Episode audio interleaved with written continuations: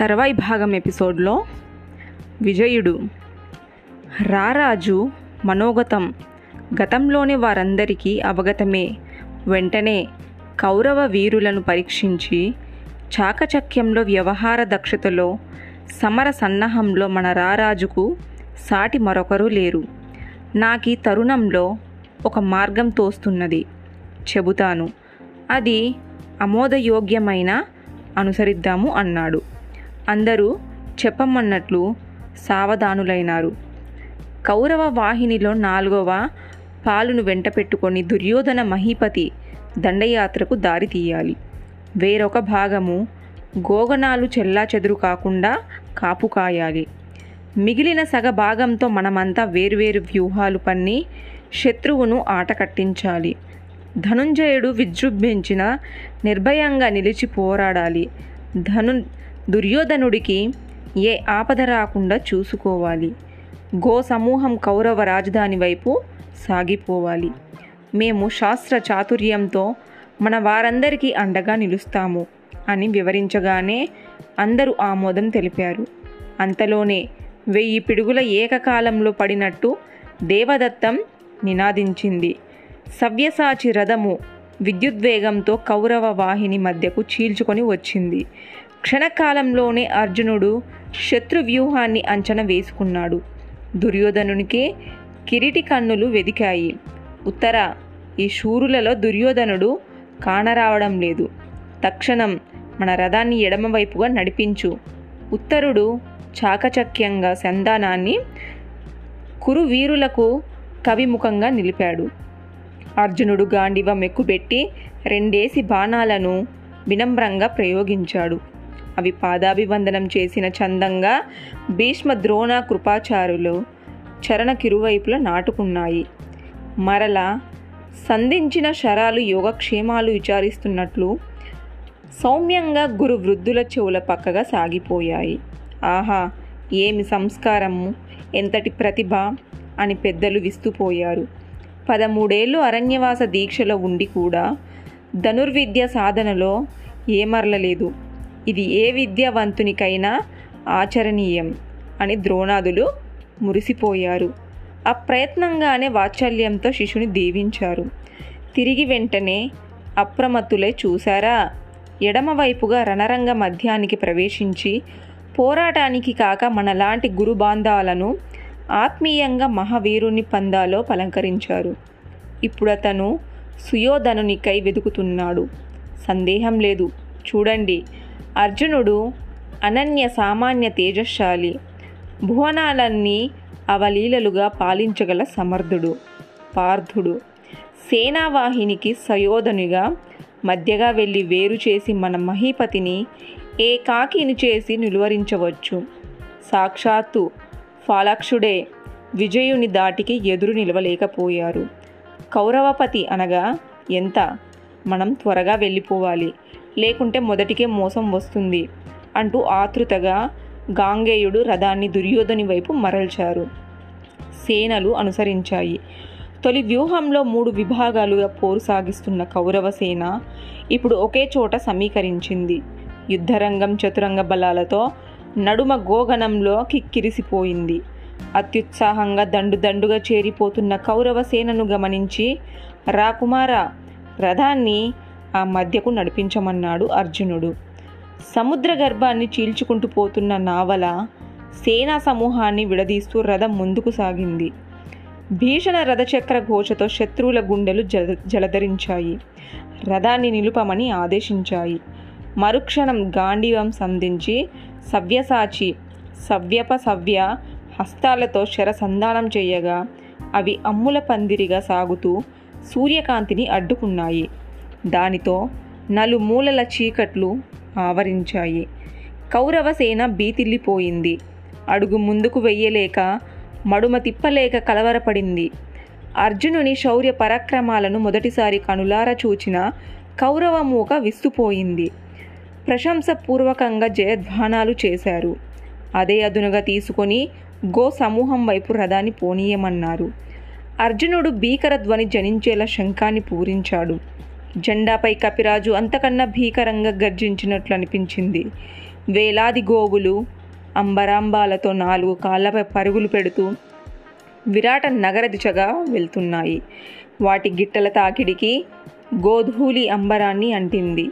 ఆ చప్పుళ్ళ భీషణ మృదంగ ధ్వని సర్వత్ర వ్యాపించింది. గోపాలకులది గమనించి మెరుపులాంటి చెలకొలతో ఆలమందను ఆదరించారు. కౌరవసేన గోగణాన్ని అడ్డుకో ప్రయత్నం చేసింది. కానీ ఫాల్గునుడు తన రథాన్ని మధ్యలో నిలిపి ఆ యోధుడు కోట గోడవలే అడ్డుపడ్డాడు. కౌరవసేన తమ శక్తి మేరకు అర్జునుని నిలువరించటానికి ప్రయత్నించి విఫలమయ్యింది. వారి తన దేవదుత్త పురాణతో అదరగొట్టాడు. శీఘ్రమే మన గోవులను మన నగరానికి చేర్చండి అని అర్జునుడు ఆదేశించాడు. గోమాతల ముఖాలు సైతం ఆనందంతో వెలిగాయి. కనులతోనే కిరీటికి కృతజ్ఞతలు తెలిపాయి. ఇప్పుడు ధనుంజయుడు కనులు దుర్యోధని కోసము గాలిస్తూ ఉన్నాడు. అర్జునుడు ఆలమందలను మళ్ళించి దుర్యోధని వైపు కదిలాడు. అంతవరకు పార్థుని అతిలోక భుజబల శక్తి చూస్తూ నిర్ఘంతపోయి చిత్ర ప్రతిమల వలె నిలబడిపోయారు. వారంతా ఒకసారి తుల్లిపడి అప్రమత్తులయ్యారు. గోగణం కంటే తన రాజుని కాపాడుకోవడం తక్షణ కర్తవ్యమని కురుసేన భావించింది. వేయి రథాలను గాంగేయుడు వేయి రథాలతో రథేయుడు అర్జునునిపై విరుచుకుపడ్డారు. వారిని చూడగానే సవ్యసాచి మనసు తనువు విజయోత్సవంతో పులకరించింది. కెంపుల వంటి కిరీటం పెదవులపై చిరునవ్వు చెంగలించింది. సాక్షాత్తు వీరరసం పోత పోస్తున్నట్టుగా ధనంజయమూర్తి కనిపిస్తుంది. ఉత్తరుడు అర్జునుని నీడలో కనుసైగ రథాన్ని నడుపుతున్నాడు. ఎదురుగా కురువీరులు తమ తమ రథాలపై సాయుధాలు నిలిచి ఉన్నారు. ఉత్తరునికి దూరం నుంచే వారి పేరు పేరున గాంధీవి పరిచయం చేశాడు. రాజకుమార అదిగో స్వర్ణ వేదికా ముద్రలో జెండాతో బాలభానునిలా ప్రకాశిస్తున్న ఆయనే మా గురువర్యునులు ద్రోణాచార్యులు. పథకంపై సింహంలా కలిగి మన పైకి పురకడానికి వస్తున్నాడే. ద్రోణాతనయుడు అశ్వత్థామ. బంగారు గో వృషభాల జంట కనిపిస్తున్న జెండా కర్ణునిది. సర్ప పథకాతో బుసలు కొడుతున్న ఆ రథం దుర్యోధనుది. తాళధ్వజం అమర్చిన అరథంపై అధిష్ఠించిన ఆ వృద్ధమూర్తి ధర్మధర్మ విచక్షణవేత్త భీష్మాచార్యుడు. ఉత్తరమణ రథాన్ని ద్రోణాచార్యునికి ప్రదక్షిణ తీరులో పోనివ్వు. ఆ మహనీయుని పట్ల రవ్వంత అమర్యాద సైతం పనికిరాదు సుమా. యుద్ధరంగమైనా సరే ప్రేమాభిమానాలతో మా సోదరులందరికీ శాస్త్రాస్త్ర విద్యలు అనుగ్రహించిన మహిమానిత్యుడు. ధనుర్విద్యలో ఆచార్యుల వారికి సరితూగరు వారు. ఈ తరుణంలో వారికి ఎదురు నిలవడం మనకు శ్రేయస్కరం కాదు. నాకు ఇప్పుడు కావలసింది దుర్యోధనుడు. కుటిలత్వంతో దుష్ట దుత్యాతుల మమ్మల్ని గెలిచి అవమానించిన దుర్యోధనుని చీల్చి చెండాడాలి. మా ఇరువురికి పోరు జరిగే వేళ ద్రోణాచార్యుడు ప్రవేశిస్తే ఏమి చెయ్యాలో తర్వాత చూసుకుందాం. ఆచార్యుల వారి నిర్ణయం తెలుసుకొని తదనుగుణంగా ప్రతిస్పందించాలి అన్నాడు. రథం ముందుకు దుమికింది. కృపాచార్యుని యుద్ధ పాఠవాల్ని విపులీకరించాడు. కర్ణుని శౌర్యాన్ని వివరిస్తూ సాక్షాత్తు భార్గవరాముడే అతనికి అనేక శాస్త్ర రహస్యాలు ఉపదేశించాడు.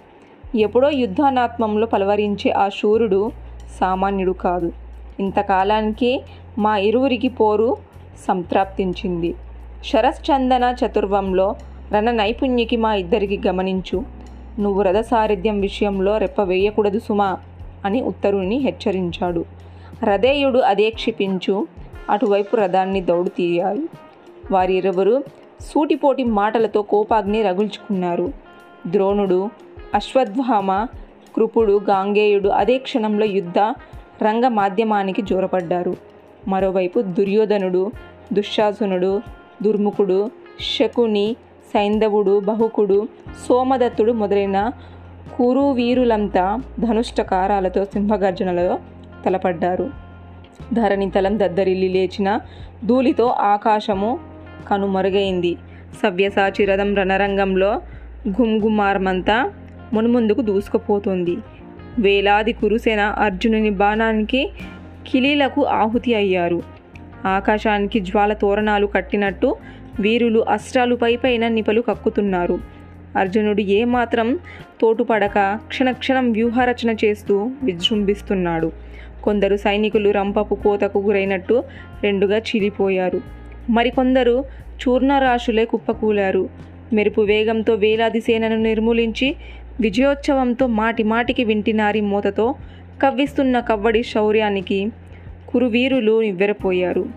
సవ్యసాచి ప్రళయ వేళ మధ్యాహ్నం మారుతుండేని వలె దుర్నిరీక్షణమై ప్రకాశించాడు. ఒక్క శరం కూడా గురి తప్పిన పాపాన పోలేదు. ఆకాశ వీధిలో శత్రు శిరసులు బంతుల వలె లేచి పడుతున్నాయి. అర్జునుని అమ్ముల దెబ్బకు నేలపై రాలిపడుతున్న మాణిక్య కిరీటాలు సువర్ణ పతకాలు కాంచన ఘటికలు తోక చుక్కలను గుర్తు చేస్తున్నాయి. ఇది క్షౌర కౌరవ పక్షానికి విపత్తుగా ధ్వనించింది. కిరీటి బల్ల బాణాలతో ముందరికాలు తెగి నేల కొరిగి మోకాళ్ళెరుతున్న అశ్వాల సంఖ్య లెక్కలకు అందనిది. కూలిన ఏనుగుల మబ్బులు నేలకు దిగినట్టు తలపిస్తున్నాయి. అయితే పగ్గాలు తెంపుకొని పారిపోతున్న అశ్వాలపై కరుణామూర్తి అర్జునుడు శరప్రయోగము చేయలేదు క్రమక్రమంగా కథన రంగంలో బీభత్సుని ప్రతాపము విశ్రంకులపై చెలరేగి వర్ణనానితము అయ్యింది. బతికి ఉన్న కౌరవసేన ప్రాణాలు దక్కించుకొని దిక్కుతోచక పరుగులు పెడుతుంది. ఎగజిమ్ముతున్న నెత్తుడి ధారలు అరుణ అరుణారుణ కాంతులతో అకాల సాయంకాలం వలె పొడసూపుతున్నాయి కిరీటి కథన చాతుర్యాన్ని గమనిస్తున్న కురుసేన తమ ఆయుధాలను జారవిడిచి స్తంభించింది. మహాసాగరంలో చెలరేగిన బడబాణలు జ్వాల వలె కౌరవ వాహినిని సవ్యసాచి దహించి భస్మరాచులుగా మారుస్తున్నాడు. ఆ విపరీత అప పరాజయము సహించలేక మిగిలిన సేనాధిపతులు రోషావేశంతో అర్జునుని చుట్టుముట్టారు. ఏమాత్రము లక్ష్య పెట్టని పార్థుడు ద్రోణ అశ్వత్థామ కృపాచార్యులను వేధించి విజయోత్సవంతో దేవదత్తం పూరించాడు. తరువాత దుశ్శాసన శకుని గాంగేయులపై శరవర్షం కురిపించాడు. కర్ణుని కవచం ఛేదించి అశ్వాలను మూర్ఛిల్లజేశాడు. చేసేది లేక కురుసేన గాంగేయుని శరణు వేడుకుంది. యుద్ధరంగం హాహాకారాలతో నిండిపోయింది. భీష్ముడు పరిస్థితిని గమనించాడు. తర్వాయి భాగం నెక్స్ట్ ఎపిసోడ్లో తెలుసుకుందాము.